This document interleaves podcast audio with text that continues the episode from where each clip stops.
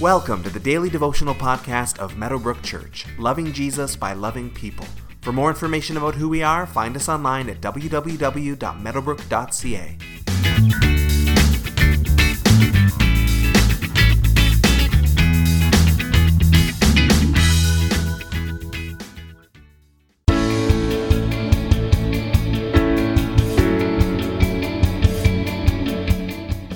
Some of us may perhaps have had to stand before a judge in a court of law for whatever reason. Even if you haven't, you can probably imagine the stress involved in that moment. Here's a person who has a tremendous amount of authority over you in that moment, determining factors that may affect your future in one way or another. It's likely incredibly nerve wracking, an event that needs to be taken with seriousness and soberness. When we take this picture and expand it to God as our judge, and where the future being determined is eternity, how much more seriously should we take this? Revelation chapter 20, verses 11 through 15 says, Then I saw a great white throne, and him who was seated on it. The earth and the heavens fled from his presence, and there was no place for them.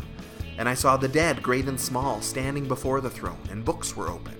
Another book was opened, which is the book of life. The dead were judged according to what they had done, as recorded in the books. The sea gave up the dead that were in it, and death and Hades gave up the dead that were in them, and each person was judged according to what they had done.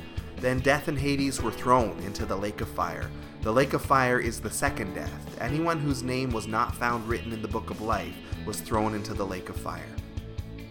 Here we arrive at what is sometimes called the Great White Throne of Judgment where God's glory and splendor are so great that they are seen as even driving away the earth and sky, likely fanciful pictures of the greatness of who our God is. A few days ago, we saw the first resurrection, where the martyrs in Jesus came to life again to reign with him for a thousand years. Here, everyone else is also brought back from the dead to stand before God to be judged.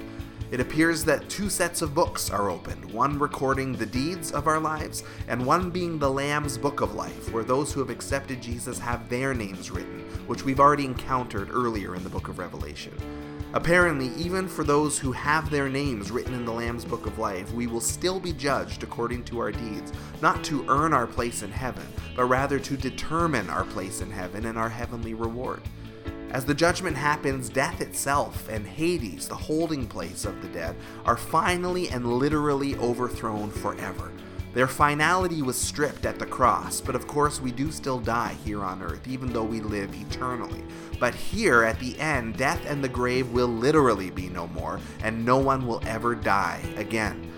While our deeds are important and will be judged, it's the Lamb's book of life that is most important as anyone's name who is not found there will also be thrown into the lake of fire, along with death and Hades, the beasts, and the devil himself. We get our name written in the Lamb's Book of Life by trusting and accepting and following the Lamb. As we trust and follow Jesus, our name gets written down, and that is the most important decision that any of us can ever make. Today, take some time to ponder that question Is your name written in the Lamb's Book of Life? If you're not sure about the answer to that question, find a mature Christian, a pastor, or a friend who can help talk you through it. If you think the answer is no and that's frightening to you, take some time to talk to Jesus about that. Ask Him to forgive your sins. Commit yourself to trust and follow after Him. And let's all take some time to think of those in our lives for whom the answer might be no and pray for them. Pray for their name to find its way written down in the Lamb's Book of Life.